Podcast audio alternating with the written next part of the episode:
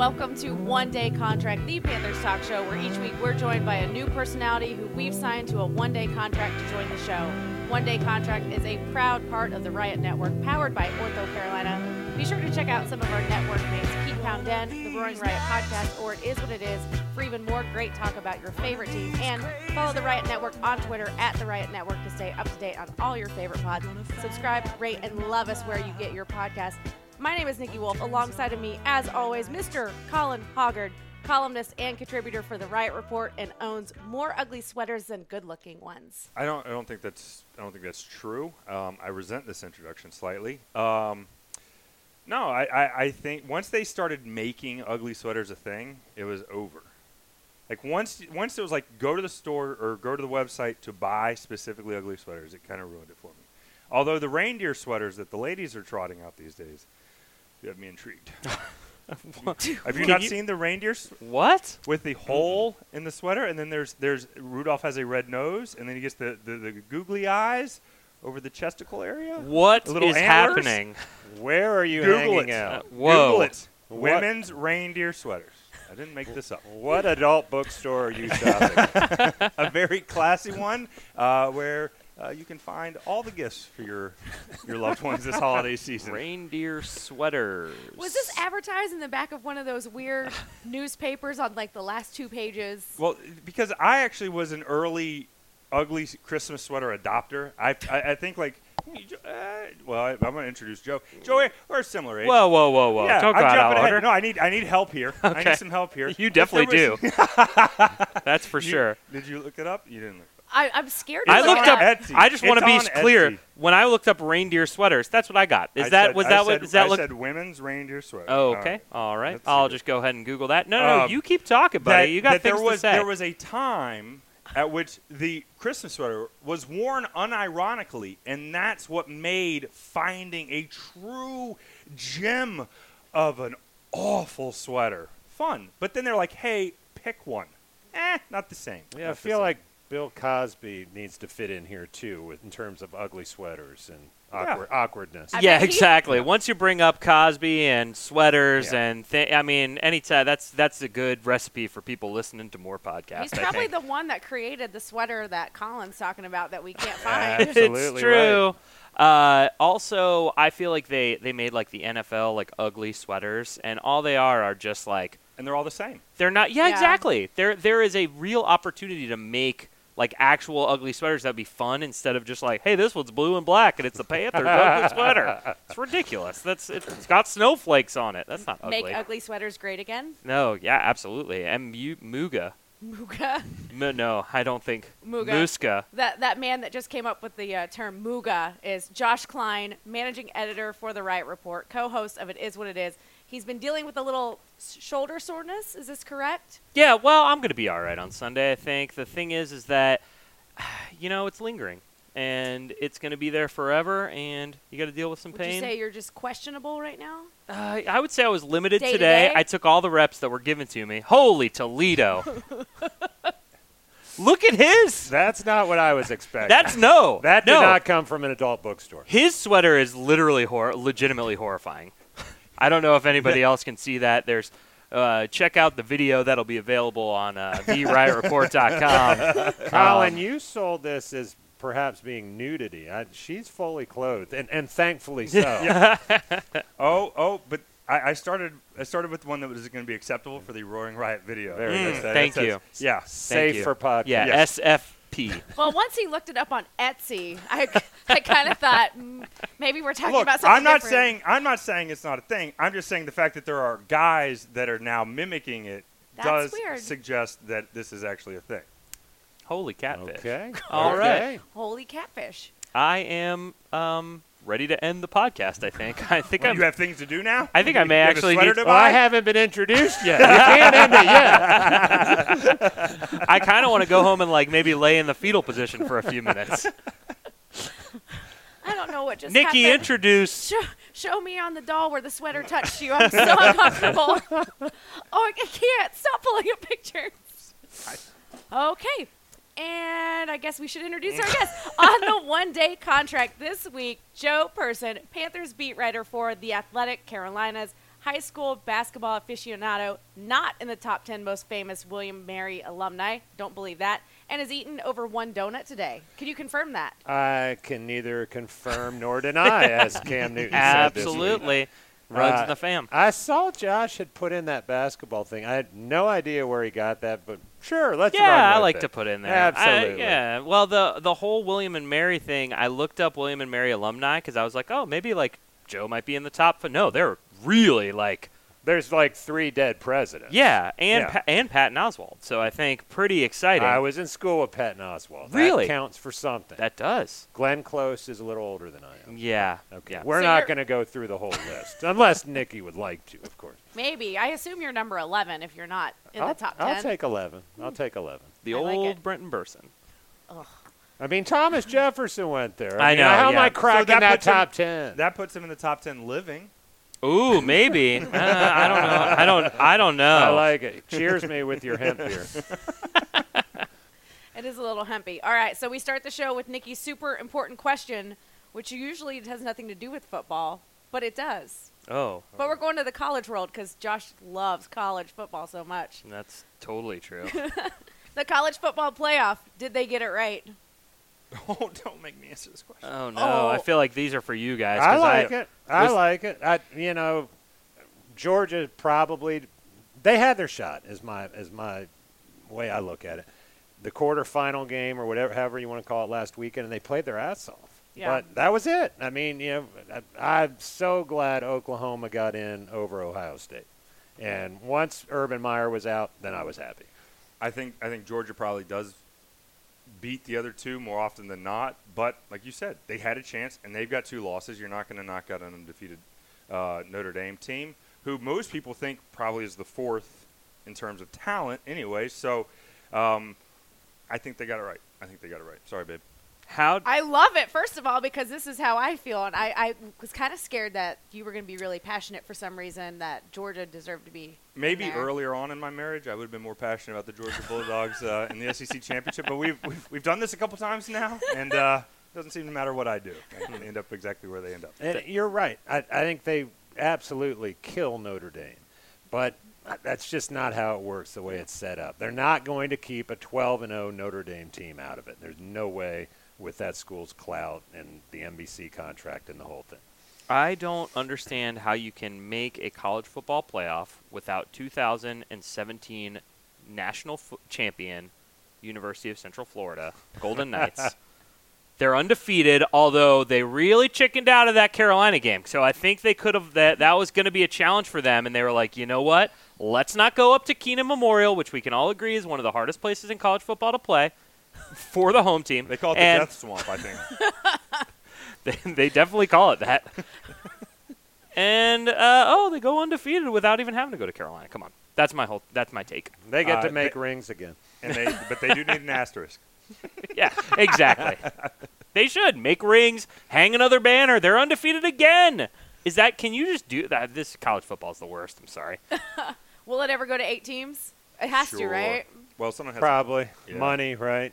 I mean, if it's more money, then the NCAA is all for it. Yeah, I think once the SEC, if if the power shifts again some way, and the SEC isn't the dominant team or the dominant conference, because right now they control the purse strings in a lot of these situations. The Big Ten, obviously, there too, but uh, they, as long as they are the best conference year in and year out, and they're making money off their championship game, I I think they're going to be the ones that are objecting, because the other the other conferences I don't think would mind giving up their conference championship game nearly as much as the SEC.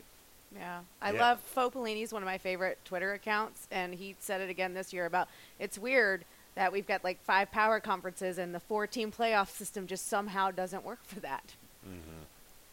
But oh well. Well, how do we need to talk about the ACC championship game that happened right over here in, in the shadow of this podcast home That and tore up the turf? yeah, apparently they needed a completely new field after that game. That's ridiculous. Like it was a Shakira concert.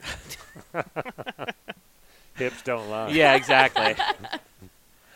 I assume They- you were at the game? not at all. No. Uh, not not even a little. He was like, no. I, I was in Clearwater consuming IPAs. I'm sure. Yeah. Nice. Uh, you know what? I don't want to dump on the ACC. I I kind of think it's cool that we live in a town that hosts the ACC title game and the Belk Bowl, and we can all kind of make fun of the Belk Bowl. But but Best you know bowl. what? It's it, Great Twitter account, though. It, at least you know we got There've something. Been, but they've been there've been good teams that have played in the Belk Bowl. I mean, not every year, and it depends. But I mean, I, I watched uh, Nick Chubb in you know Georgia play play there. Louisville, I think. Um, had, you know, I mean, they they've had some of the, those Belk Bowls. Sometimes they're, they're clunkers, and I think you know Pitt, you know Pitt Clemson was just felt like a mismatch. Yeah, definitely. And you know that that's the problem with these conference championships is that sometimes you have a Clemson and you Right. have somebody else that's not up to that snuff. And wouldn't it be better? Wouldn't the collective be better served if conference championship weekend became the the first round of the the tourney? Even so if to they speak? took the first step to fixing the playoff system too for these conference championships, who cares about divisions in the conferences? Take your two best teams from that conference, let them play each other. I don't want to see Clemson of play division. seven and four Pitt. Yeah. Like no. But this is where you have to go back uh, because this is the rule that, that made all this start to happen was when they, they said you got to have 12 teams to have a champion. You can't crown a champion. You can't have a champion without 12 teams. And then, of course, they did that and then they obliterated the rule because they wanted to be able to do what they wanted to do. Um, so that's why you got this bloat. That's why you got this. Um, now is the landscape of college football, and I think ultimately it does le- it lead to expansion in the future of the playoff and and more Power Five exclusivity probably. Are we excited about the Mack Brown era? That's the only. That's really like all I care. I'll just keep turning it back towards Carolina football, baby. Absolutely. Let's talk about it. Isn't he 67 years old? Yeah, that's redunk. He also tried to hire Greg Robinson, who continues to allow 28 points a game as a defensive coordinator. God, I just this this, is, is why a- I don't like college football. This is a trend, though. I mean, I mean, Herm Edwards at Arizona State. hmm Okay, so it's a two-person trend, but it Yeah. feels like a trend. It does. I'm Nebraska trying- hired I'm- Mike Riley before Scott Frost. It was the exact same thing. You're, you Absolutely. can't be looking towards the future though if that's the immediate hire you're making with these programs. I, There's I'm just looking no way to Kansas State and Bill Snyder as as the great hope. because that's- he's like that's- 180 years old. Yes, and still still Happy coaching. birthday. You know, I'm okay with a little short-term fix. I, I- I I, I, really am. I mean, you're you're not going to go hit the home run every time. They have been floundering. If Mack Brown can come in and put a Band-Aid on it for five years, what's I, I don't I don't see the, the, the, the fault or the wrong in that. Who's coming to play for Mack Brown though? Who's like, hey, I gotta come. Hey, I'm a high school sophomore. I'm I'm coming. Well, he loaded up his staff with like young, at least some young Yeah. hip guys. I know Dre Bly's on the staff. I do like Dre Bly. I think you know. I. I mean, put Dre Bly in a living room. I- I- Sure. I, guess he'll he'll sell a recruit yeah, and uh, a corner for sure. Well, like I would playing go. time can sell recruits too. Yeah, Some of that to go around. they can run two quarterback sets. Can we stop talking about this? Carolina football is making me very depressed, and also oh, let's talk about the up, uplifting Well, Carolina team. yeah, exactly. We'll go to the. Uh, Let's move to the team that's lost four straight. that hasn't made their coaching change. Exactly. Oh, Yeah. so the big question I think after Sunday was will an axe fall? It somewhat fell. Maybe not what people thought was going to happen. Let's talk about these coaching changes. Josh, you Well- want to start? go ahead, Josh. Oh, I, I. Here's the thing: is I never thought that the the axe was going to fall. I didn't think Ron Rivera was going to get fired mid-season. I also didn't think Eric Washington was going to get fired mid-season. I thought there was a better chance of Washington than Rivera. Um, That's kind of what I thought Yeah. maybe happen. and And he kind of did get exactly, fired. uh, he got stripped of his powers. He essentially, I mean, it's never good when the first question on Monday is, "Is Eric Washington still the defensive coordinator?" Had to get asked twice. right. Like he he gets his power stripped of him. He's no longer calling the plays. He essentially just goes back to what he was doing because it says he's in charge of the front seven, but I don't think he's doing a whole lot of work with the linebackers. I saw him working with the defensive line all of practice. You're in charge of Julius Pepper. Yeah, exactly. Teach him some new techniques, where to put his hands, some counters over the last four weeks Make of the season. sure he gets uh, off Wednesday, uh, five minutes into practice. yeah. And also Friday is going to be limited as well. So uh, I, I just feel like this is a little bit of a. Um, uh, I don't want to say like shot across the bow, but we were talking about this before the, the thing started, Kevin or Colin. That I was looking at Kevin. Hey, Hey, Kevin. Kevin. Hey, Hey. Um, I we look alike. it's true. Both uh, handsome, and I think that um, nice arms. Kevin appreciates that too. Ooh, Whoa! hey now. hello Mi- me. mine are covered, so I guess we know who that was Do directed you want to? Do you want to try on a Christmas sweater? Uh, I can't follow that kind of stuff with my mediocre analysis. I just feel like it's it's one of those things where they had to make a move. They had to do something, right? Right. Because this report comes out on Sunday that shocker, David Tepper is going to be sad if they lose eight straight games and finish the season six and ten. Which what kind of an owner is like, oh hey, I'm cool with that? Like, come on, that's no. I didn't need a CBS explosive report to tell me that, and I didn't need an explosive report to tell me that he wants to move in his own direction. He's his own owner. He's he bought the team for a reason. He doesn't want to just stick with the status quo. It's one of the reasons why we're going to see changes at Bank of America Stadium itself, why we're going to see a bubble going over the practice field, why we're going to see Fort Mill turn into Teppertown. It's it's this is happening for a reason, and I think to me, they lose four straight games, and Ron Rivera says, "Hey, um, boss, boss, look, look, look, look, look what I'm doing, man. Like, hey, I got to get rid of these. This, these, I'm, this. I'm as fed up as you are, Yeah. uh, Mr. Tepper. He, And uh, yeah, and, and here's what I'm going to do about it. It ain't going to be me, yeah, uh, because of course it never is. But yeah, I mean this this move had the feel a little bit of desperation. Mm-hmm. I mean, no, who who knows who who in uh, other than your listeners and God bless them, uh, who knows Hi, uh, who knows who the hell Jeff Imamura and Brody. Brody. Oh, see? Brady. I don't know Whoa. Brady Hoke. I don't know Brady Hoke. I thought you were a college football fan.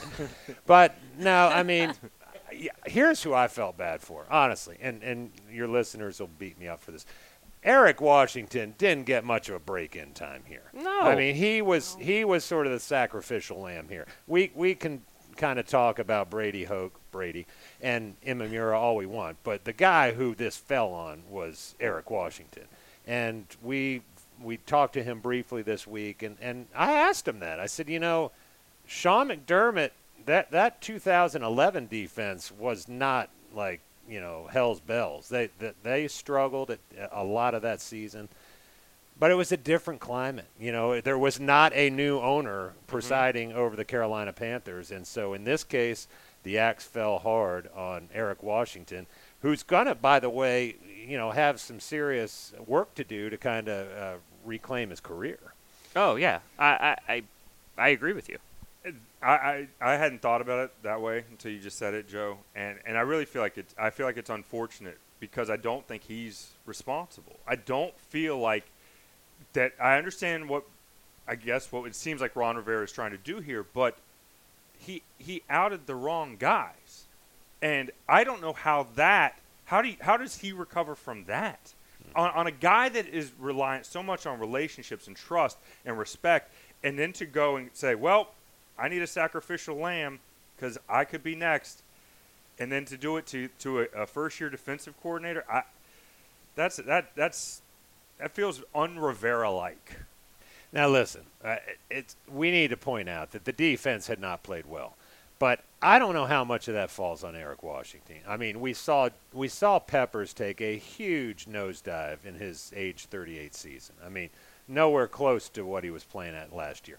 Kawann Short has had a big uh, drop off. Uh, I'm going to the secondary. I mean, right on down the line. Luke Kuechly hasn't had a Luke Kuechly type of year. I mean, he's Yep. been good, not great.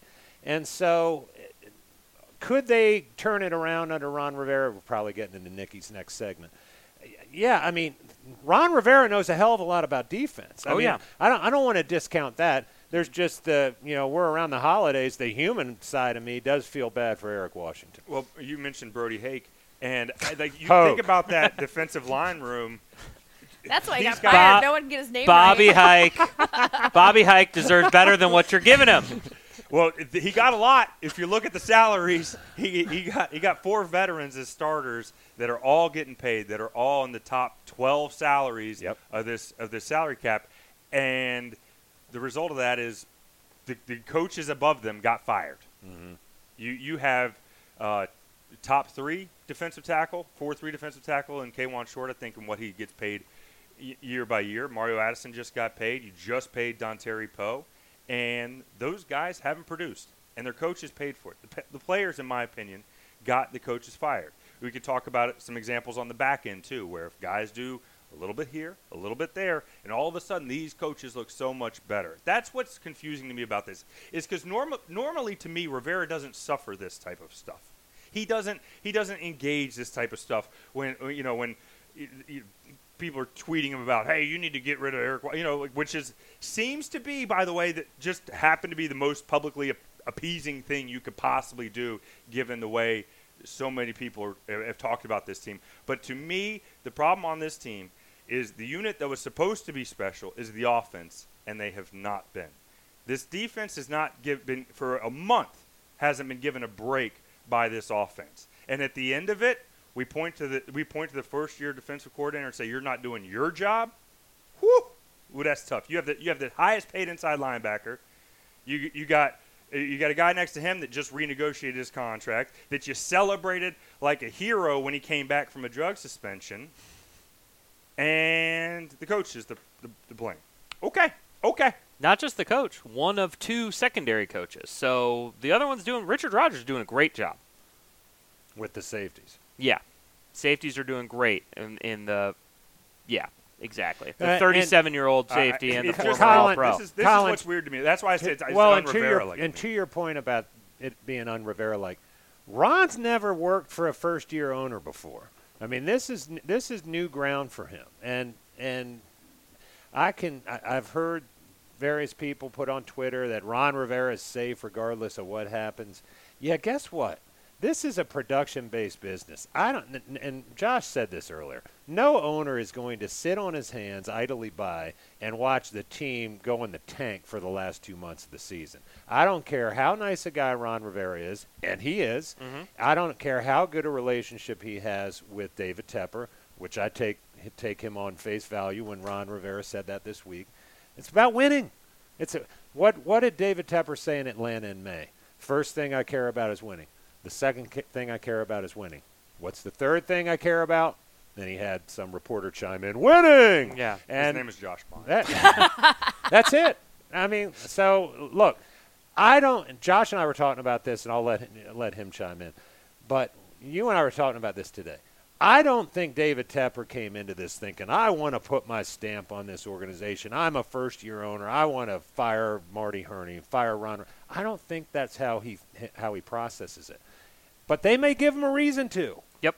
I, I completely agree with you. I mean, that's the thing is you can't you he walked into this situation and before the season says, "I'm happy with the football side of things. You guys are running a good football operation here." Now, 4 games into the season, your safety gets hurt and they go to Tepper and say, "Hey, we need some help at safety, man. We got to win. Like we're not going to be able to win." And and there and he's like, "You know what? Go out and sign Eric Reid." I, now whether he whatever he thought about that signing at the time, we don't really know, but we do know that he gave his approval for Yep. it. And he said, "Hey, you know what? Whatever we got to do to win, let's go out and win. Sign Eric Reid. I know this is going to be a big deal. I know this is going to be different than we've ever done it here in Carolina, but let's go out and do it. And then you go four and five since you sign Eric Reid. And so it's like, uh, just like you said, he didn't. He doesn't. He didn't come in saying, uh, "We need to make changes. I want to fire somebody." But that that may end up being what happens. And I am sorry to tell you, when you start six and two and you don't make the playoffs, you probably deserve to get fired. Yep. That has not happened much. No, I mean, and and our friend Outside of Washington, they Yeah. seem to do it every three or four years. Yeah, it's other true. than them, our friend Marcel had the had that great stat that uh, however many 184 teams have started six and two in the history of the league, zero have finished six and ten. So I'll tell you this: if the Panthers finish six and ten, sorry, Ron. history. Yeah, you got all those T-shirts to take with you. Wow. Ooh. Well, That's definitely if this was oh, Nick. if we were on Wow. WFNZ, that would have been the Twitter. Like Josh Klein rules says, hot take. yeah, take the T-shirts with you when you go, Ron. Why- Don't let the door hit you when the good Lord splits you. why is the most consistent part of your game your T-shirt game? Ooh. Oh, We have gone from snap. Christmas sweaters to Ron Rivera T-shirts in less than a half an hour. Ron might be wearing one of those reindeer sweaters. if uh, oh my, I don't know if I want to see owner. that. We got a new owner. Yeah, it's true. Uh, everything, anything goes down I just there got at that image Moorhead. in my head. Now I can't get it out of my head. So, So I- thanks, guys. Real question. I know, uh, obviously, we'll, we have other stuff to talk about, but if if Corn Elder gets his head around against Seattle on fourth and three and knocks down that pass, do you think that Jeff Imamura and Brady Hoke have a job today? Or if Ron Rivera does not go for two at Detroit. Sure. I mean, who knows? Yeah, I think there's still It's a lot of I think they're- I- hypotheticals. Lot I of what think. I think the Panthers are what eight and four in that in that Mhm. scenario, and yeah, ev- ev- Eight and every, four? everybody's still fat and happy and Yeah. has their jobs. We're probably not even talking about Cam's shoulder. It's like Cam, oh, I threw four interceptions. Like it happens. Division rival on the road. These things happen. Maybe we're talking about the road woes, but we're not really. But now, you know, when you lose four straight, all the negative. Ron, Ron said it best. He said winning, winning hides a lot of deficiencies, and losing brings them all out. So when you lose four straight, everybody wants to talk about Cam's shoulder and the defensive line not making plays. But when you when you barely kick a 63-yard field goal to win, everybody's like, "Wow, it's all. You know what? It's fine. I know nah, you may have made some bad decisions, but it's all good." But see, but even then though, we were like, okay, this was the one where you got away with one, and then they came back the next week and were flat. And then I look at this last month, and was the was the defense to fault for giving up that the final drive to Russell Wilson, or was it the decision to turn the ball over to Russell Wilson with you know a minute and a half to go? Right. With when Probably you're a combination. Well, but when you're down a cornerback, and Sure. I mean, I'm just saying, like, and it's the- Russell Wilson. Right, a- a guy who you have seen, not on TV, you have seen on Sunday do that exact same thing. And what did he do? He picked on a single cornerback to lead his team to victory. And you watched it happen in your house again. Like you didn't remember. So yeah, I, I was You just gonna let that go. remember. I remember. You Yeah. remember I remember. 2012. I my so I, I think this is my question. What record do the Carolina Panthers have to end 2018 with for Ron Rivera to not get fired? We have to beat New Orleans once. So seven and nine. No. Like we can't go into a New Orleans game and lose by like be embarrassed on. We can't be embarrassed on national TV on Monday Night Football Again, again. I think Nikki's right. You think it's the national TV? Oh, well, I mean, I'm not trying. To, I'm not trying to like, but yeah. But well, I think but that's some of it, but I, I think Nikki's right. I mean, this team completely owned the Panthers last year. Are they going to lose five in a row to the Saints? That that ain't good. yeah.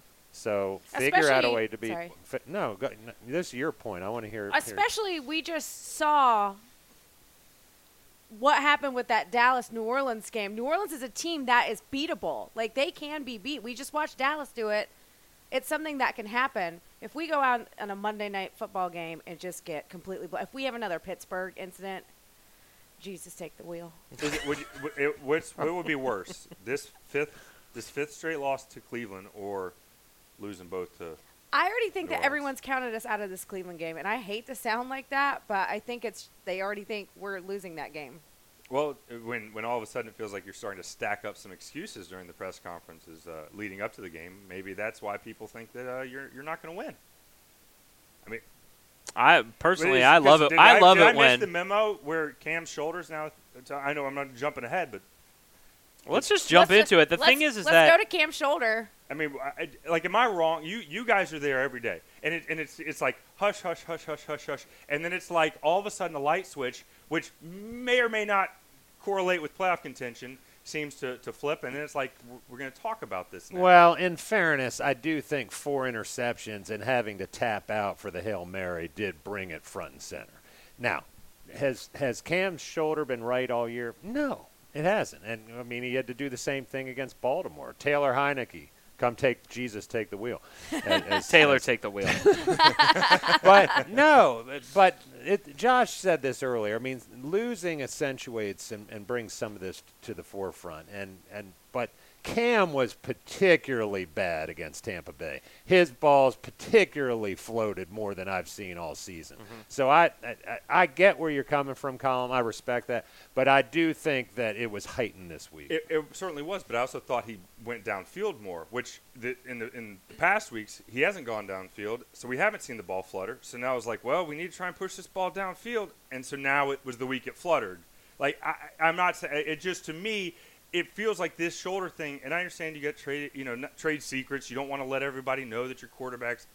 It, it just, I don't like the fact that it feels like, okay, we're now we're going to start talking about Right. it. That that it Right. just seems like it's like, hey, Well- six and two, we're we're, we're bebopping, and then it's like, and, and the players, I think, I think the players have started to buy into some of this, too. Like when when, when Now, that's a good Greg point. and Cam are like, "Hey, cool it, cool it, cool it," you know, "Hey, we're fine, we're fine," and now we're not fine. It's like, oh well, you know, the, the show. I, I don't know. I just it the, where it's like they want to control the narrative so much that finally when they acknowledge that they can't because what they've been selling, which was the only goal is a Super Bowl preseason, um, to now where we are, that y- y- makes it a little easier to, to, to swallow for them. Yeah, I think that for for me, I, I agree with you, but I do think that every player is going to play hurt. But the fact that he has basically, essentially, just we've just accepted the new normal that he takes Wednesdays off, and when he started doing it halfway through the season,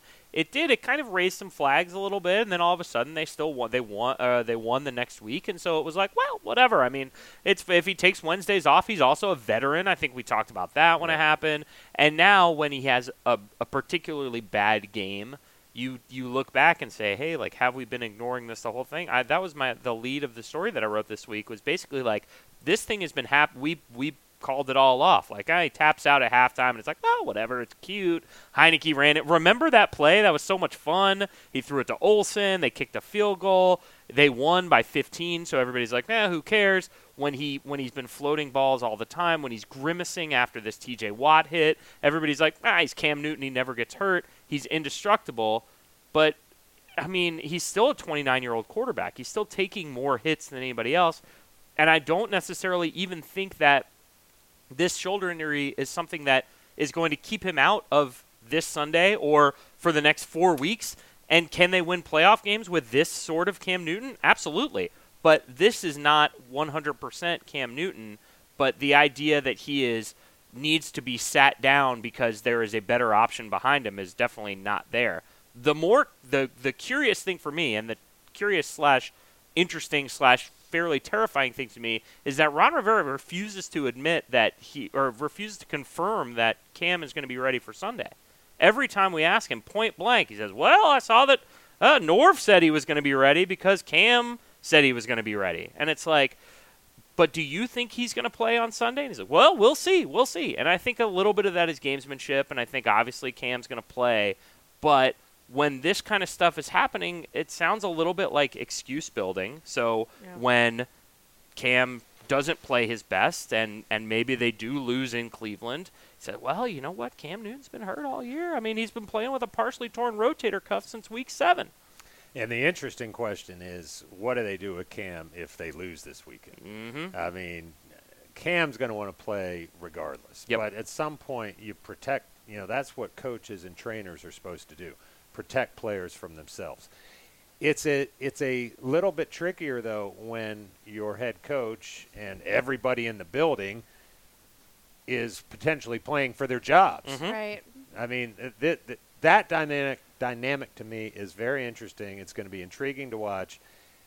Does David Tepper give Ron the assurance? Does he make any sort of public affirmation? You know, the the dreaded vote of confidence, uh, and say, "Look, Cam's hurt. It's time to set him down. It's not going to affect uh, my evaluation of you." I don't know.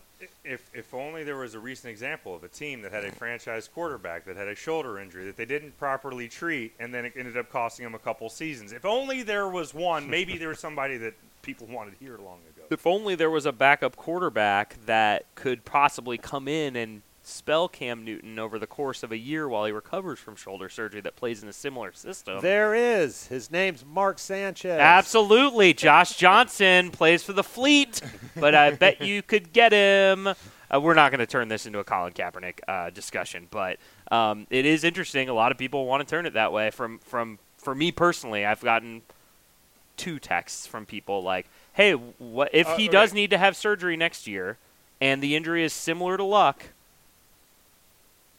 Question mark question. If Period. Period. If you're Period. Gonna, if you're gonna have a, a year away, okay. So not in a short-term sense, because No, no, no, not- sense, no. it makes zero sense No, to try no, no, no. Yeah, win, no way. win anything. Put in Taylor. Yeah. I love him. Um, it's it's also weird, and I'm not trying to bring this up, but uh, you know, it, why if you have a shoulder thing, why are you telling me that you're playing the best, or telling the world you're playing the best football of your career? Like that, that's that thing- was last week. that- I, I know, I know, I know. Stop And it- living in the past. No, I can't because it just doesn't make sense to me. It just doesn't. It still just doesn't make sense. To me. Well, understand, Colin, and, and I'm going to out Josh and me and everyone else who goes over in the media room there.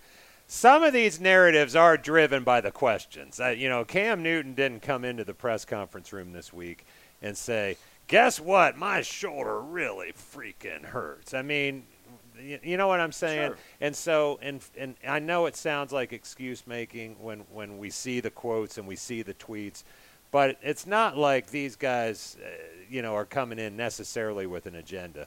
I did, however, think it was interesting that Ron Rivera was sort of pointing out the fact that uh, each of the last two weeks that they slowed down the uh, NFL's number one rushing offense in the Seahawks, and also the NFL's number one total offense in Tampa Bay. I mean, it was almost like he was starting to build his case uh, to So- take to, to Mr. Tepper. So But because then they- they did so well slowing those down, they fired some coaches. Yes. Instead, look, I get it. On the offensive side, who are you going to fire? You can't fire. You're not firing Papa Turner, so you can't fire Baby Turner.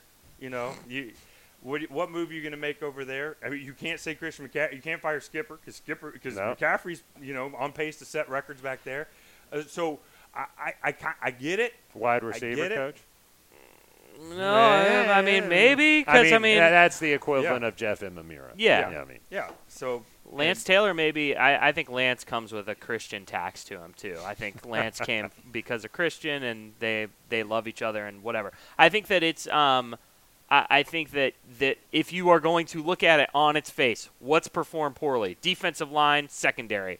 Let's fire the defensive line coach and let's fire the secondary coach and let's it's just like if you're the GM of a Chili's and you get a bad health inspection score and your boss comes down to you and says, "What the hell's going on with that health inspection score?" And you're like, "Bro, I don't know, but I fired that assistant kitchen manager that was on duty that day." yeah.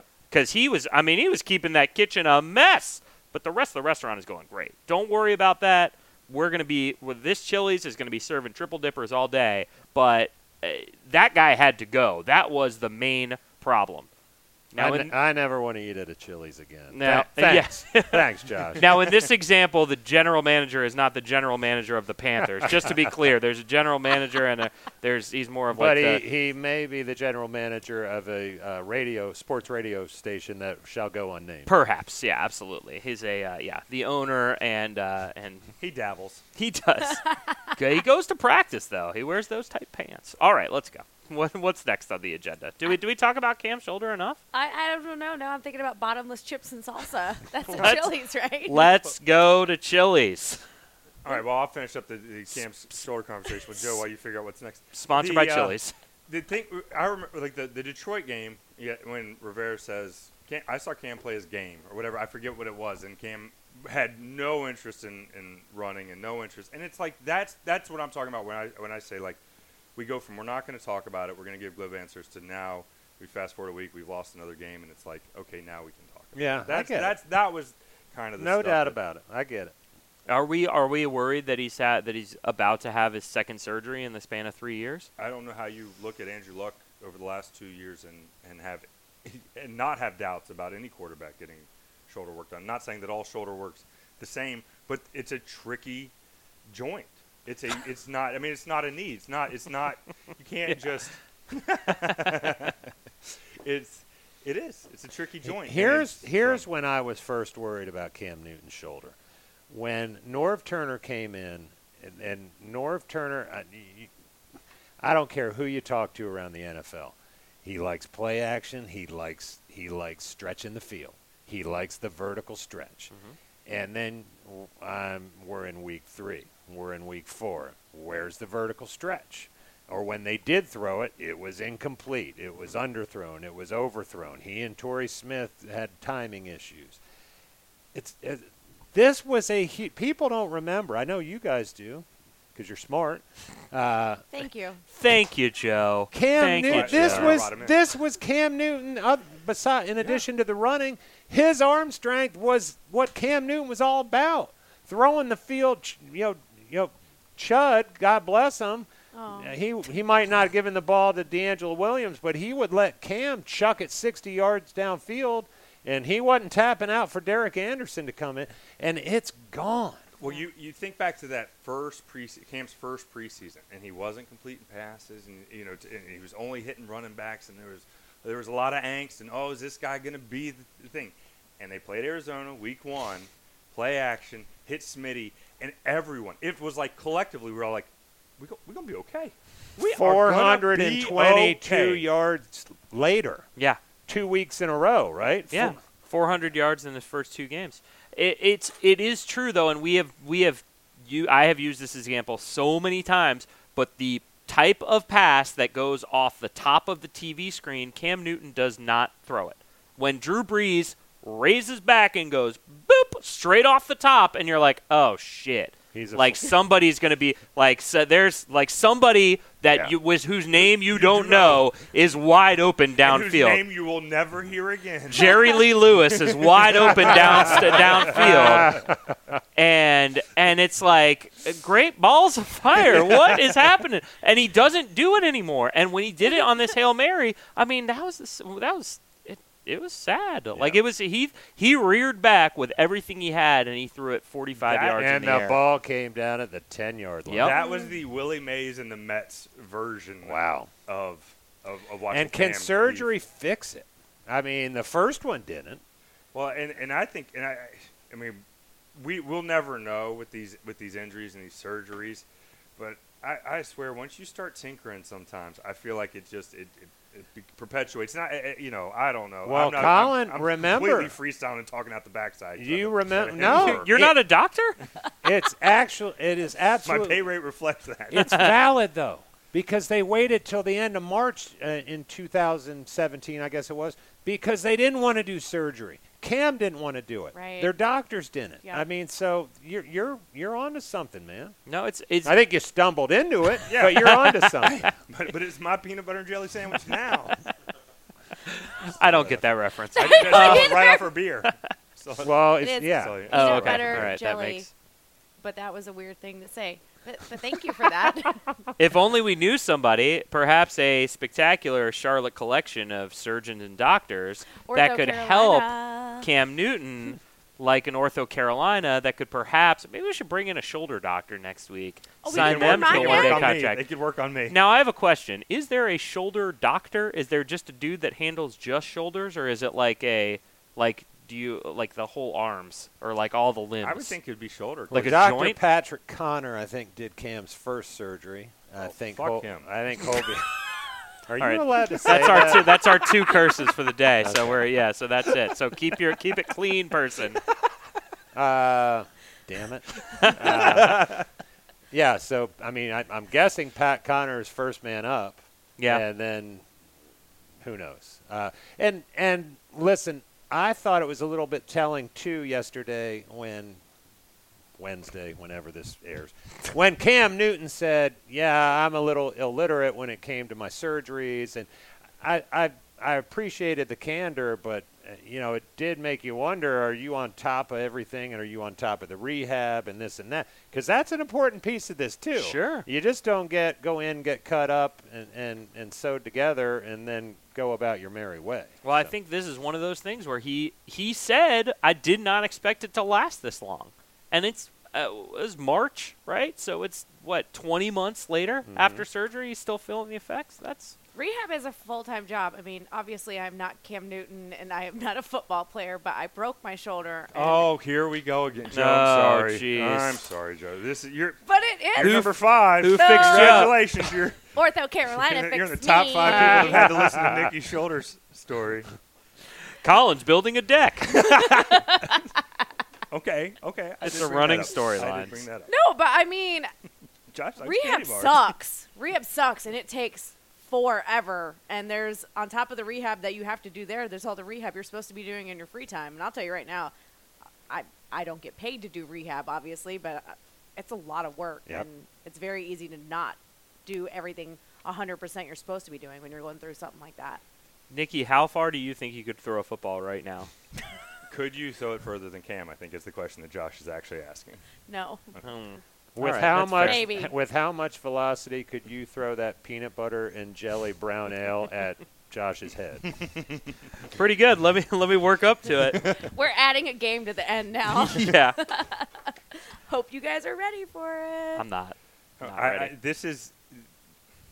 We thought the, the thing is we thought this was going to happen, that it- or that this was going this this need to shift this need to change for Cam was going to need to happen. We have seen it with other quarterbacks. Some guys haven't been able to make that transition. Other guys like Steve McNair were phenomenal at making that transition, and that's that just may that may be the new normal. You, you know what? At the risk of sounding like I'm blowing smoke up uh, Norv Turner's butthole, it's pretty phenomenal. If Cam is as hurt as we now apparently think he is, it's pretty phenomenal what Norv has been able to accomplish to this point with a, a, a watered down Cam shoulder. And he's he may not be going over the top, but he's it helps to have number 22. I get it. Mm-hmm. But but sort of doing this horizontal stuff, which by the way is kind of how some other teams are trending too. Sure. But but you know, a- a- again, I don't want to sound like a Norv Turner apologist, but but he's made the most. I think. Uh, I mean, career high, uh, way career high in co- completion percentage. He's a, ahead of his highest passer rating ever, and you know they're not winning, so none of that really matters. But but no, Can I- Nor, Norv's done good work. Can I put on my conspiracy hat for a second? Always. If you knew that that Cam Newton's shoulder was not 100%, and perhaps the deep ball was not going to be that way, would you be interested in drafting somebody that was able to take the ball on a short pass and matriculate down the field? Would you be interested in tra- in drafting three of those players in the first, second, and first round in consecutive years? That is a conspiracy theory that I just came up with, and it kind of makes sense if you don't think about it too much. No, it does make sense, but it, it, I also wonder because now that now that the, the shoulder secret's out, but I wonder how long ago did defensive coordinators notice? Like, not not only is, is Cam Before having- before we did, right, so Cam's having to operate in this box, but so is so is Christian McCaffrey. Like Right. Christian McCaffrey is operating in a box that should you know be getting stretched and is not too. So I- Norv made that point this week. He said, you know, some of the reason we're not going downfield is they're not letting us because you know th- th- everything's just kind of creeping up. But but that would be reason to go test it.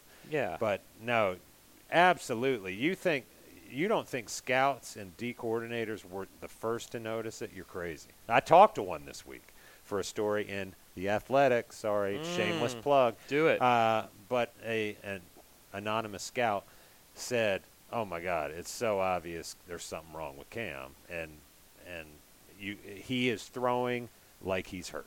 Is was the quote. So He always had that weird motion though. Like I always think of that one. There's a highlight from 15 where he kind of like is like f- like leaning backwards and looks like he's throwing it like you and me, and it just goes in between. It was the one I think it was against Seattle where there were three guys. He fitted Dickson into that one? window. Yeah, the Ed Dickson one fitted into the window where it's like, how did that ball get through there? And he never really looked like he went over the top. Like, hey, I got this, bro. It was more like, "Ah, I got to get this out of my hands. But that was pre-surgery, and that's also very Well, anecdotal. And I think this is where because his his footwork has never been good. And What? This, this is no, but First this of is- but- all, but, all of what he should be doing is working on his footwork instead of buying all them Well, suits. It's like it's like why don't why don't NBA players shoot free throws well? You know, practice, guys. Just all you gotta do is practice. uh, you can be, everybody can shoot eighty five percent. Um, that I even who was that an impression? Of? I'm not sure. That was, was- that was- that was probably my dad, if we're being honest. okay. That was a little stylized dad. But All that's right. probably who that was. Um, that I com- I did completely. Was your dad a high school or NBA uh, basketball coach?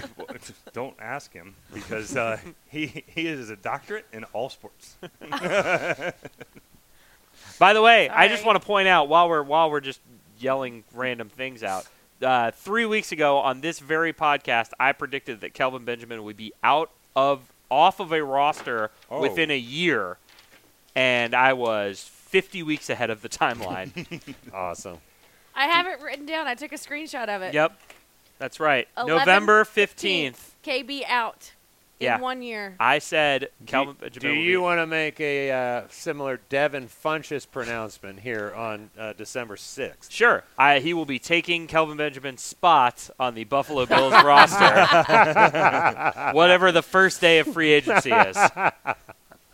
March 16th, 2019. Yeah. That- Oh, that's man. why you're a pro. Oh my god! Is that right? goodness. Is that I, no, I don't. I made that You, up. could- you should just go on. with it. I Actually, was- actually, you know what I just threw out? I think March 16th, and I'm sure he's not a sponsor, is Brawley's Black and Bo- Blue Party at the at the uh, Visulite, which I've never been to, but Mike Brawley personally invited me last Oh night. wow! So- Sounds like we should all go. I'm in. Let's I like go. beers. So I ho- I sure as hell hope it's not the first night of free agency. Come see us. Did I see that Kansas City worked out, KB? Yeah, I don't think he What's- works out very well. I'm not 100% sure. Why do you even bring him in?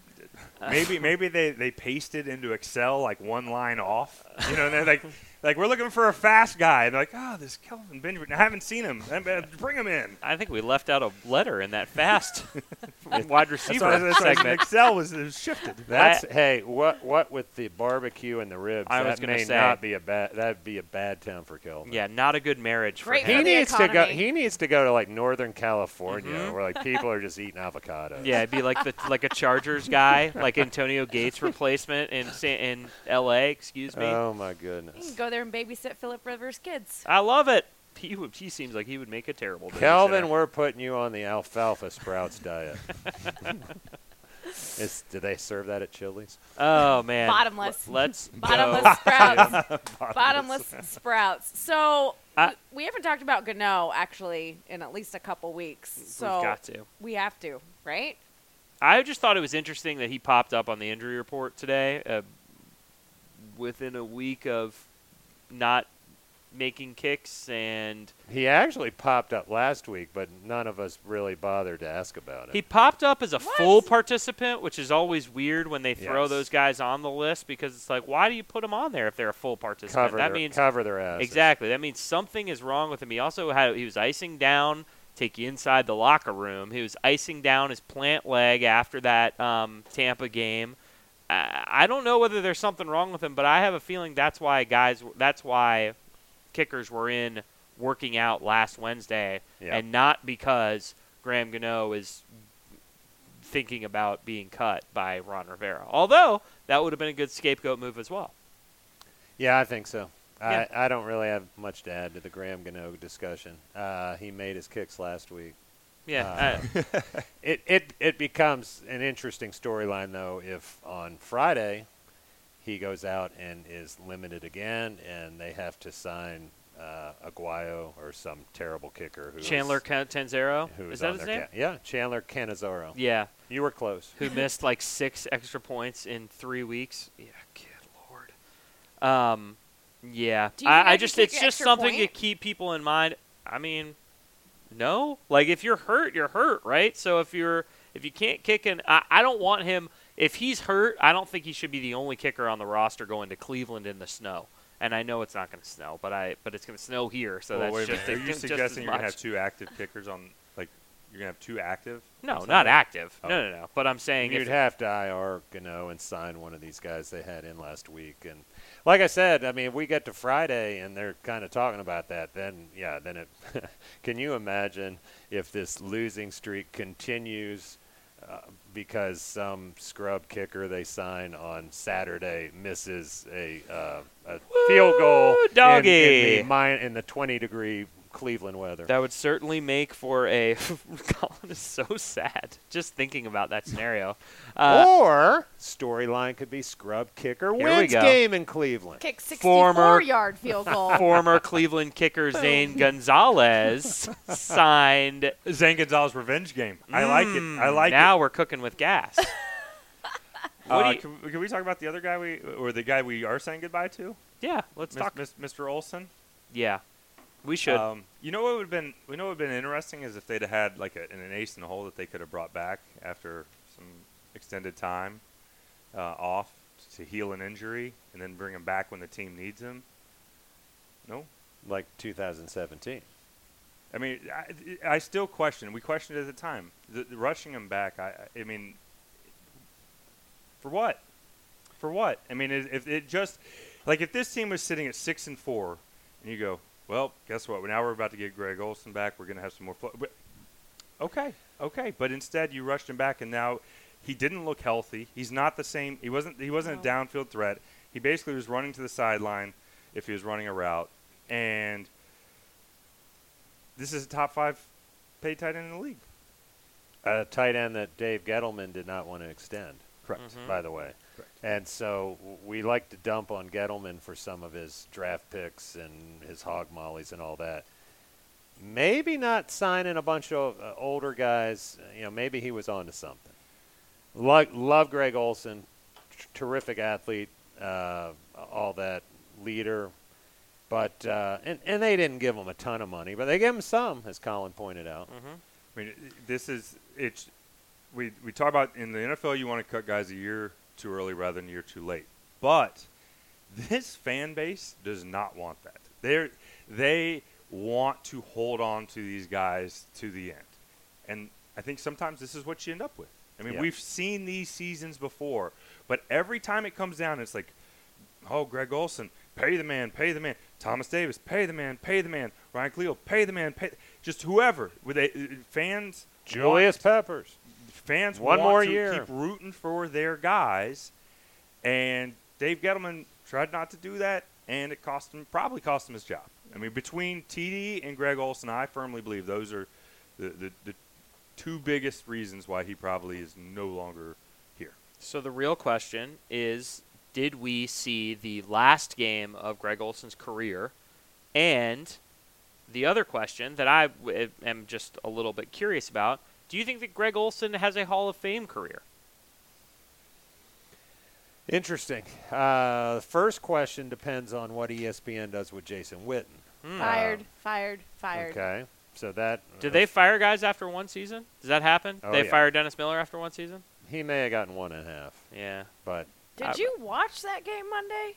For a second, I asked if Jason Witten died because of how much they were talking about him. It was like a remembrance of him. Yeah, all the crap with uh, with the other tight end with uh, Zach Ertz. Yeah. that, that I got my fill of that in the pregame. Well, I don't know if you know the NFC East kind of a big deal. uh, you could make a strong case for Greg Olsen. He has played uh, for Hall of Fame.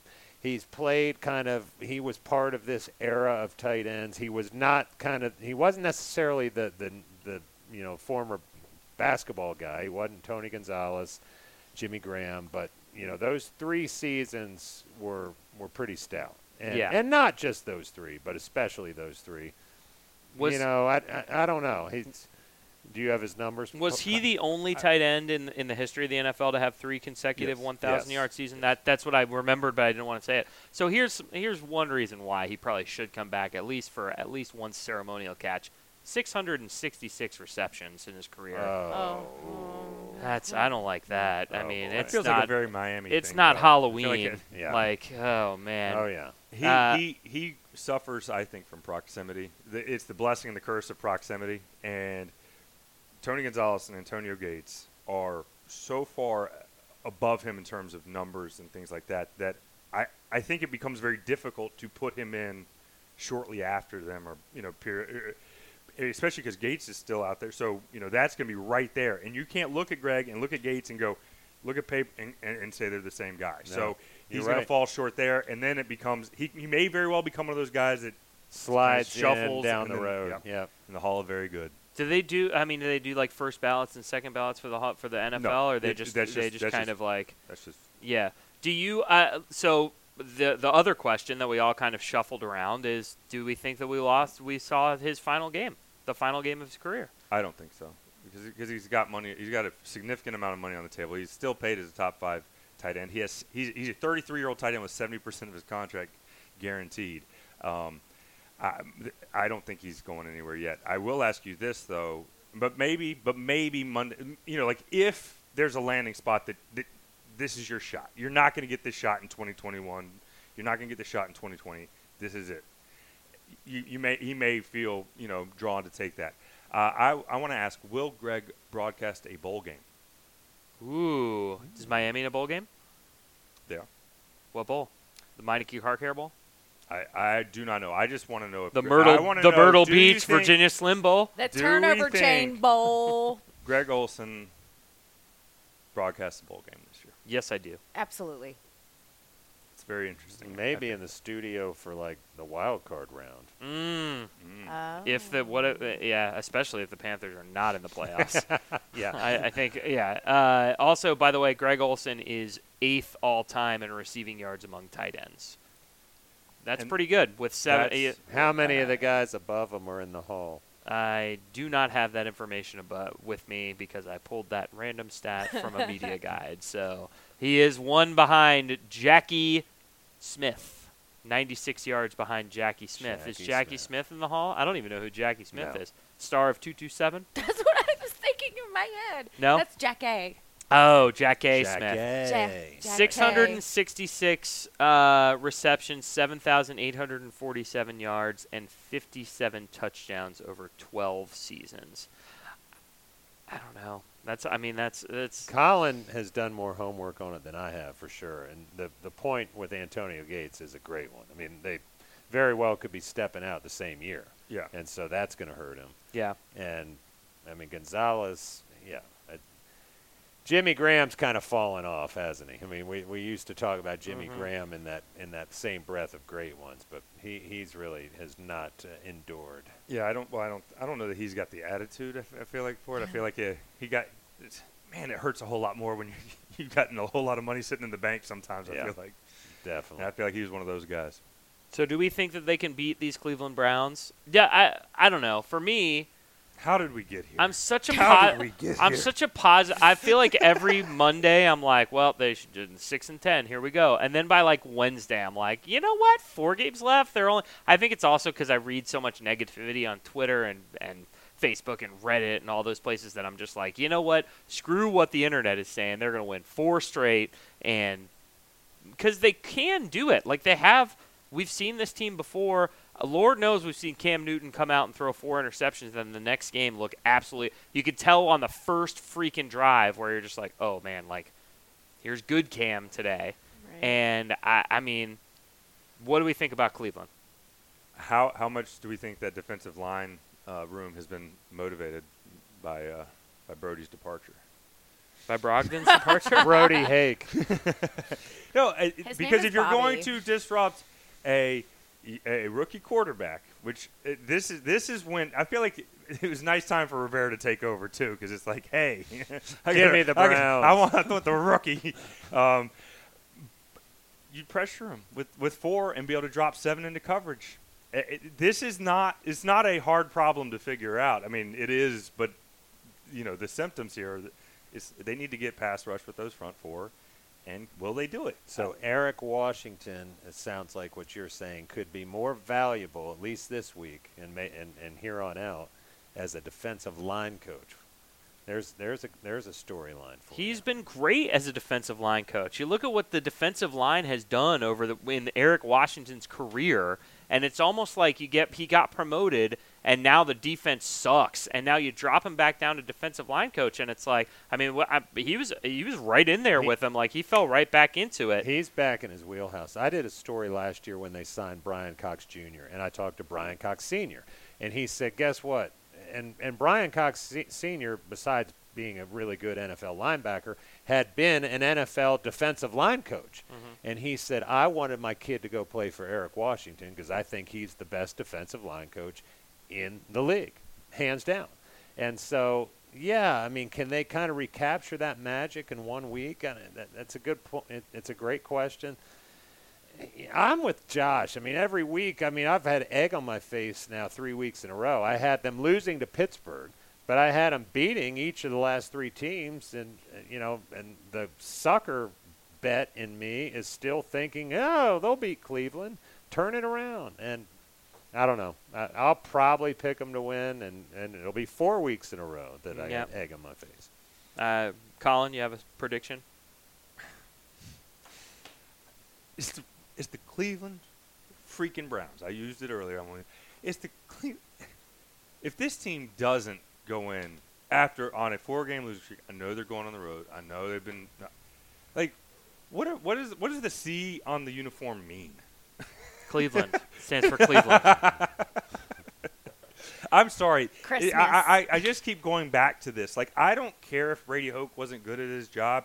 You have all of these leaders on this team. The players players make plays, players get coaches fired, players save coaches' jobs, players are what this is all about. You got all these leaders and a team that loves to celebrate leadership more than probably any other. You cannot go lose to the Cleveland Browns. I don't care. I don't care if they have Myles Garrett. I don't care if they have Baker Mayfield. I don't care. You got to have some pride. And, and I know it sounds like an old school football movie, but come on. What I mean, did they? Couldn't you have just substituted all of the things that you just said with Tampa Bay, Jameis Winston, Well, Peyton no. Barber? No, because like, I asked you if we were going to get good Jameis because good Jameis scares me. Mm. Because I've Yeah. seen good Jameis, and Jameis was well. I mean, it wasn't hard, but Jameis was a better quarterback on Sunday, and and Jameis ran the ball as a quarterback did. better Yeah. on Sunday. Well, he didn't turn the ball over. So if you don't turn the ball Which- over, you don't lose. Right, but but that's what Jameis normally does. That's what I was saying. I was worried about good Jameis. We got good Jameis. Good Jameis has beaten this team before, and th- that's what they got. Russell Wilson, they should have beaten him. They should have beaten him. They should not have given them the ball with 90 seconds left with with one corner, one healthy cornerback. Um, I I I don't think it's the Sucker and bet at all. Detroit. And Detroit. And Detroit. I mean, Yeah. you, Hey, you look- can go back and find a play or two in every game. Yeah. But but but that the that's Pittsburgh eh, but that correct. And but that's every team, and just about every week can, can make. I'm I'm kind of tired of hearing about that. Oh, we're one or two plays away. Oh. So's everybody else. So so's the four and eight Detroit Lions. I mean, you know, Right. I don't buy it as an excuse, but I do see it as i- i- is at critical junctures. And this is the thing. I look at the critical junctures of these games, and more often than not, it's been the offense not delivering. The, the, to me, over the course of that 60 minutes, where this this defense for last month has had no leads to play with. They've had no. I mean, this is a defense that needs it. Mean, specifically with this pass rush the way it is, they need that cushion. And every chance they had, well, they had a lead against Seattle. They had that a, was the they one, had that a lead to one play. lead. That was their one lead, Right. and, and and it was a one and it was a one score lead. And and I don't think this defense is special. I haven't thought we. I mean, nobody. I mean, I'm not, I haven't thought this defense was, No. has been has been special at all all year. And that if if there was somebody, if this team was going to get to the the heights that they wanted to, it was going to have to be offensive led. It was going. It, it just with the rules and and with the personnel. And it's still and- the and case. investment. Yeah. The last month, I mean, it, it, it's for as much as we talked and, and, and dissected Cam's shoulder, it's on him. I mean, it is. I mean, it.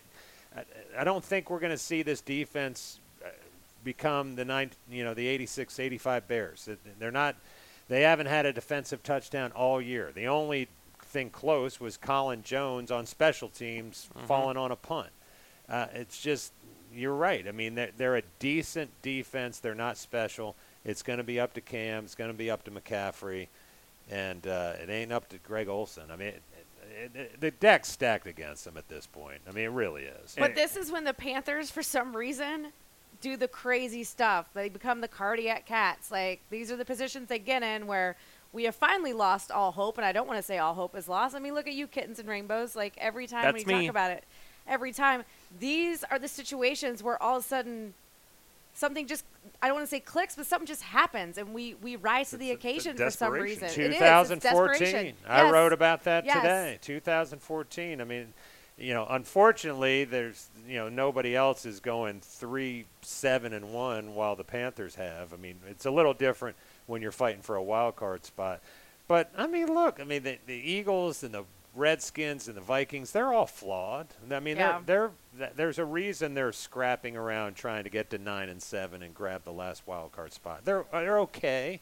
And so, could the Panthers do it? Yeah, but I mean, it's like uh, you know, it's like the, all of them, including Captain Munnerlyn, said this week. Got to kind of win the first one. You know, Yeah. let's not worry about three or four in a row. We got to win one, and and that's sort of what Colin remembers. That's what 14 was like. And and I th- I look back at those years and you said you used to say if they get 24 points, you got a chance to win. We look at three of the last four weeks with better with with a with an offensive investment in the skill positions that now that that number you would think would have risen a little bit, but instead they, you know 21, 19, 17 points.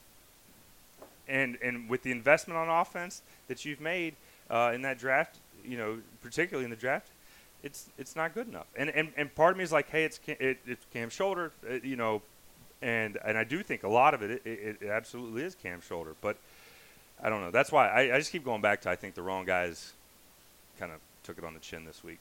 Yeah, I I think a month ago this was a team that we looked at as like, well, you know, they have a special offense, and this could this is the kind of offense that could take them pat pat through the playoffs, and they could be. Now they just, I mean, they're just an average team. Like this is an average team. Yep. It's an average team. They have a good looking. They have a they have An a good average team that's gotten old Yep. quickly. Exactly. And so I, I mean, could could they win four straight, go to the playoffs? Absolutely. Could they catch fire at the right time? Absolutely. That that kind of thing happens in the NFL all the time, and I guarantee you, if they win in Cleveland and then they win on Monday night, the storyline on Wednesday is going to be rejuvenated Cam Newton and his perfectly healthy shoulder. Ron Rivera is the best coach of all time, and Curtis Samuel is ready to win Rookie of the Year. I don't care if he's not even eligible; he deserves it.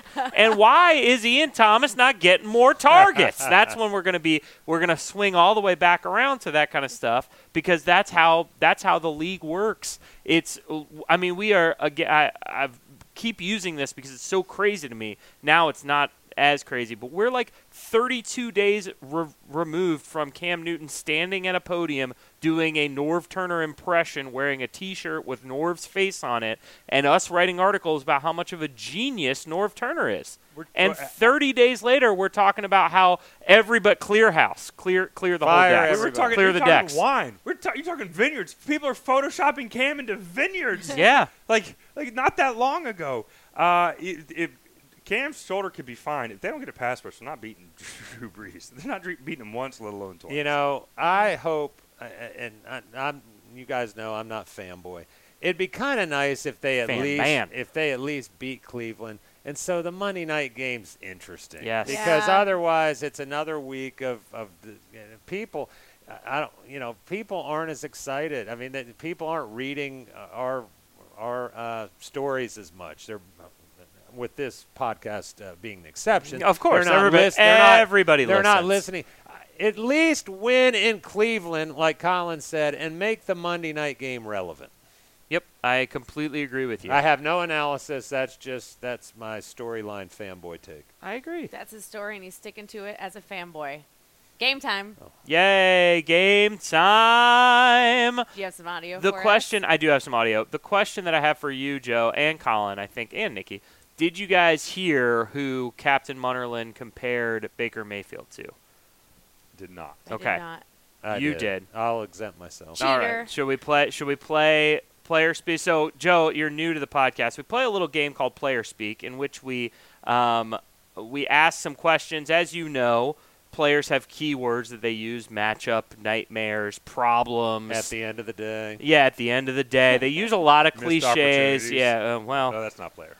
Missed opportunities. we could just use, we could do a whole podcast about that. Is there one out there like that? Um, and you could do. Uh, so one of the things that we'll do is we have Captain Munnerlyn comparing um, uh, Baker Mayfield to a specific quarterback, and I'll let you and Colin guess, and then we'll play some audio. We'll let the fans guess along Just at out of home. all like out of all the Just quarterbacks we know, or is this a multiple choice? Yeah, it's a quarterback. So um, there is no multiple Tittle? choice. Okay. yeah, absolutely. I think that was he was wearing. Bernie Kosar. I think he was wearing the reindeer sweater. Um, I don't really. It doesn't make any sense. Um, and then uh, and then the other one we have uh, Luke Kuechly, who called a certain um, section of the Browns a problem, which uh, Oh. we're going to find out which which uh, which position group on the Browns is a problem for Luke All Kuechly. Josh so first, is- let's go with Josh is no help here, Joe. Okay, you you know the answer. Can you give us a ballpark to operate in here? I don't know. I don't know the problem one. I missed that part of. It. Yeah. Well, he says it all the Oh. time. So Okay. Uh, Captain Captain Munnerlyn compared Baker Mayfield to a quarterback, and he is in the NFL currently. And who do you think that he? He is quarterbacking a playoff-bound team. Oh, see, now you just made it work. It made it so much easier for them. Really? Yeah, it's Eli Manning. Before you said NFL, I was going to say Kyler Murray, but No, he's quarterbacking a playoff-bound team. Mm-hmm. Mm, a playoff. He's really not anyone that that I- I don't think I would compare to No, Baker Mayfield. no way. which And is why, also- which is why Josh brought this up. I'm sure. Yeah. So it's not Aaron Rodgers. No, it's No. not. Also, Ron Rivera laughed when I said when I suggested it to Ron Rivera that that was that that was who Captain had con- compared him to. Dak Prescott. Ew. Not bad. That's actually a, uh, it's an okay comparison, I guess. You just think that Dallas they is both a seem a little bit playoff-bound team? overrated because of the team that they except play for. reality. Except reality. the Cowboys are going to the playoffs and the Panthers are not. Yep. Who do you got, Nikki? Goff. Okay. Interesting. Let's hear Captain Munnerlyn thinks Baker Mayfield plays like. Oh man, Philip Rivers a little bit. You know, Philip Rivers, he'll he'll talk. I'll never forget, you know, playing against him. He gonna talk. Uh, he gonna let you know, you know, when he make plays and do things like that. He's a great guy. You know, great guy on and off the field. So apparently the comparison is that they're both great guys. Not that And they play talkers. well I together I, thought- and no, they no, I thought talk. the banter part. Yeah, I, I see that as a banter thing. Also, we are not. I don't know what what's Baker Mayfield's uh, parental situation. Do we know? Does he I'm have guessing. 400 kids? I'm guessing it's it's less. Than it's it's Phil. probably growing by the minute. What I loved about that is that Ron Rivera, as Ron Rivera is wont to do, compared Baker Mayfield to a bear from 40 years ago. exactly. Uh, it's more like a Jim McMahon. Oh, okay. All right. Of course it was, Ron. They both wear headbands, I guess. Uh, so uh, this one's going to be multiple choice. Luke Kuechly referred to a position group um, of the Cleveland Browns as a problem for the defense, Okay. and the your four choices are the offensive line, Baker Mayfield himself, the tight ends, and the wide receivers. It's not the tight ends. I'll tell you all of you right now. You don't. You're not a big David Oh. Njoku guy. I have him. In Gal, fan- I guess I have- should say? I have him in fantasy. So. Oh, yeah, that's no. fair. Against the Panthers, though, might be a good play. You did not say running backs. I did not. Interesting. I go wide receivers. Mm, I love Jarvis Landry, mm, that's fair. although he hasn't really done anything. So I'll I'm probably line. wrong. I'll go with the line. All right, bless them then. Joe? I'll take whoever's left. All right. Somebody wasn't paying attention Browns when I gave out the list. Browns week. Here we go. Let's see what Luke Kuechly had to say. I think they run the ball extremely well. I think Nick Chubb, Nick Chubb's done a tremendous job. I think they're really good up front. Um, they're big, they're strong, they're physical. Um, they take a lot of pride in running the ball. And, you know, obviously with Thomas being a, a big Georgia fan, we always heard about Nick Chubb. Thomas showed me a picture of him um, a couple years ago when he was coming out of high school, and he told me, "Look at this guy that Georgia's got." and and it's kind of funny that it's you know it's now now we get a chance to play him. So he does a great job. Um, they got some guys on the edge that can give you problems. So you know we got our work cut out for us this week. Guys on the edge. It's a great question. Who are the guys on the edge? I assume wide receivers, but is it tight ends? Are those the guys on the edge? I think No. Ni- I think Nick. Uh, right. Nikki, you're the winner. Congratulations Thank to you. you and I'm to like, all of like our to see my listeners at home. Team?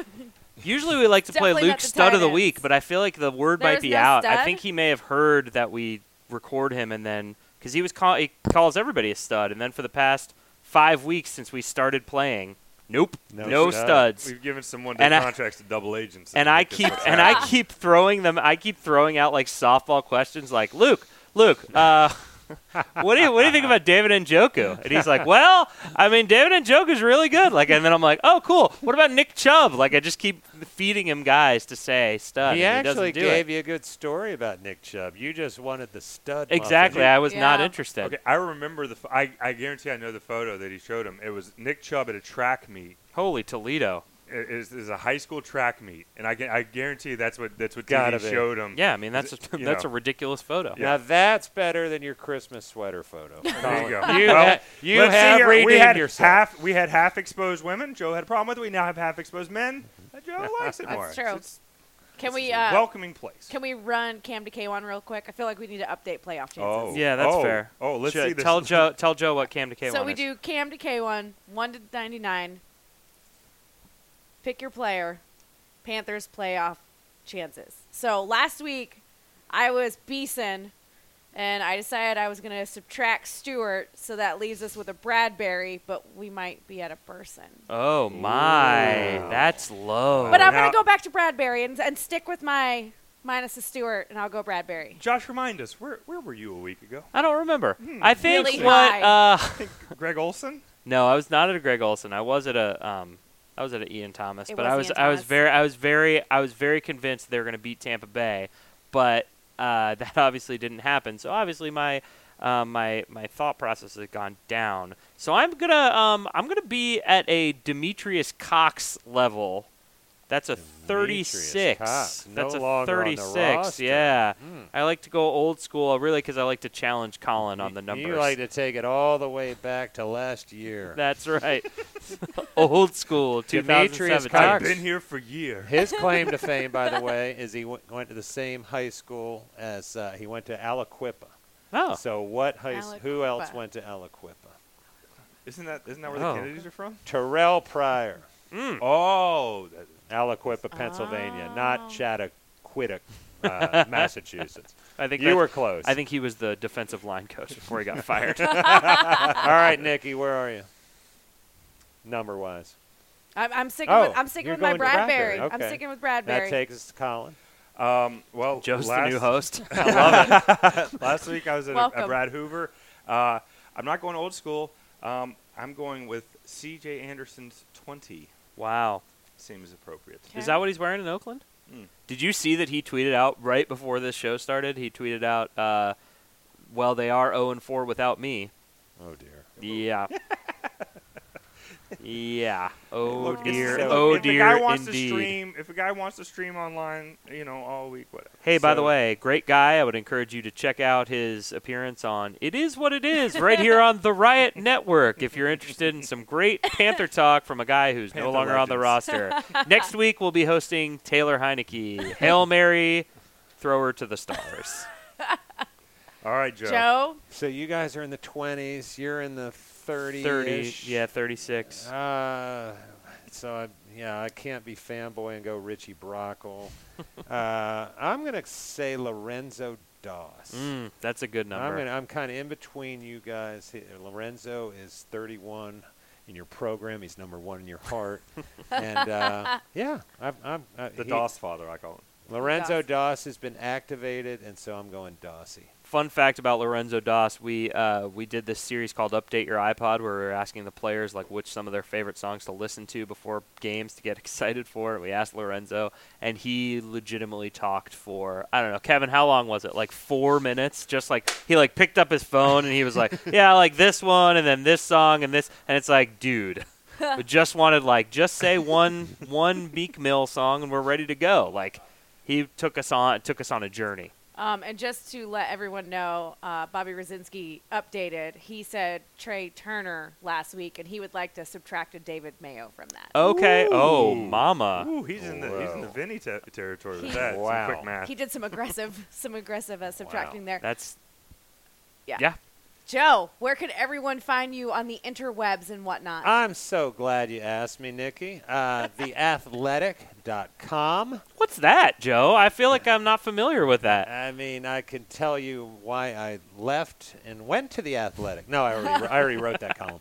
Uh, athletic.com. You can maybe even backslash Carolina or at Twitter at Joseph Person. So what's what's different for you uh, as, from writing for the Observer versus writing for the Athletic? It's a great question. Thank you. Uh, when something happens that's only marginally interesting to me, I can tweet it and just ignore it, other than a tweet, and uh, kind of keep working on things that do interest me and I think are a little bit more impactful to Panther fans and readers. Um, I did enjoy your piece on uh, Brendan Mahon going to IR today and uh, being replaced by Taylor Hearn. that was he a got tweet. a solid 1,400 words out of it, and it was pretty good. That's why I pay the subscription See. fee. See how he does. See how he does. Uh, yeah, it's been fun. It's it's first of all, there's not many jobs that you just can leave and start a new job and keep showing up at the same place every day. So that was cool. I didn't have to uproot my teenage daughters, uh, and my wife and sell a house, and so we're we're happy. Happy happy wife, happy life. And Yeah, one, That's one right. good That's IPA Bible you've right tri- there. What, what's what's one good IPA you've tried recently? Oh wow. Oh my gosh, you got to put me on the spot. well, when I was at Talked the Joe in a while. Just catching up. well, I'm gonna. This isn't an IPA, and so it's a bit of a cop. I, out. I was. I, you don't have to. You don't have to limit yourself. I I, am- apologize for that poor question. I am among the masses that uh, really gets all geeked up for Cold Mountain every year. The, Oh, yeah. the holiday ale that uh, that Highlands puts out. It's good stuff. But I will say that I kind of like the Cold Mountain Stout better than the Cold Mountain Ale. Ooh, hot But- take. But you can't take the stout home. So I took I have a 12 pack of Cold Mountain Ale. How about you? My wife. Now we're doesn't let me now we're on a different podcast. Now we're on the CLT beer podcast. Oh, I just I, I Do like, I have something I, I got to sign? Yeah, see what happened? He's got to sign a contract. No, I trying feel to get, trying to squeeze every nickel out of him. if I could just say for a second that I, I personally am a subscriber to the Athletic, and I think the stuff that you're doing is great. And the idea that people that I see sometimes on the internet that people are like, well, I'm not going to pay for good journalism is absolutely ridiculous. For the price and what you get, I, I think it's totally worth it. And I know that you're technically one of our competitors, but I think it's not. Thank you, brother. Yeah, that it's- means a all lot coming from you. We're all family, right? Absolutely. And Rod Boone thanks you. Absolutely. Josh is a big fan of our Hornets. Right? I do like the Hornets coverage. It's good stuff. He's a Hornets insider, from what I understand. Awesome. So, Thank you. Yeah. Very nice. Boys, where can they find you on the internet? At the same time, one, two, three. Etsy.com buying reindeer sweaters. Oh no, not what you were gonna say. Sorry. Uh, at Colin CLT and uh, in your, your Etsy comments apparently. Yes. Uh, I'm at Josh Klein Rules at Twitter and Instagram. And this weekend, Saturday, 12 8, should go to Lenny Boy Brewing Company for a CLT Santa Speedo Run powered by our friends at OrthoCarolina. Plug. Yeah, you can ru- you can run a one mile fun run slash jog slash walk. It's not a race. They want to make that very clear. Along the light rail in your best festive undergarment outfit. You could probably just stand outside and watch people run by in their undergarments. And I believe the weather is going to be frightful this weekend. So I think they I think we can all agree with that. I can't wait to see how the guys. "Uh, Technically, it counts as a onesie. Oh Lord. Is that Lord, the Lord. what? A onesie. Is uh, uh yeah, I don't really understand. Okay. Well. Okay. What, the Okay. concept of a onesie? Like, I don't think No, so. I don't really understand. And never mind. Never mind. We're off the rails Yep. at the end.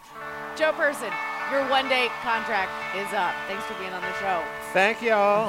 Happy holidays. It's a, it's a song that uh, there's a lot of Christmas songs out there, and uh, not too many Hanukkah songs. So uh, wrote a wrote a song for all those nice little Jewish kids who don't get to hear any Hanukkah songs. Here we go.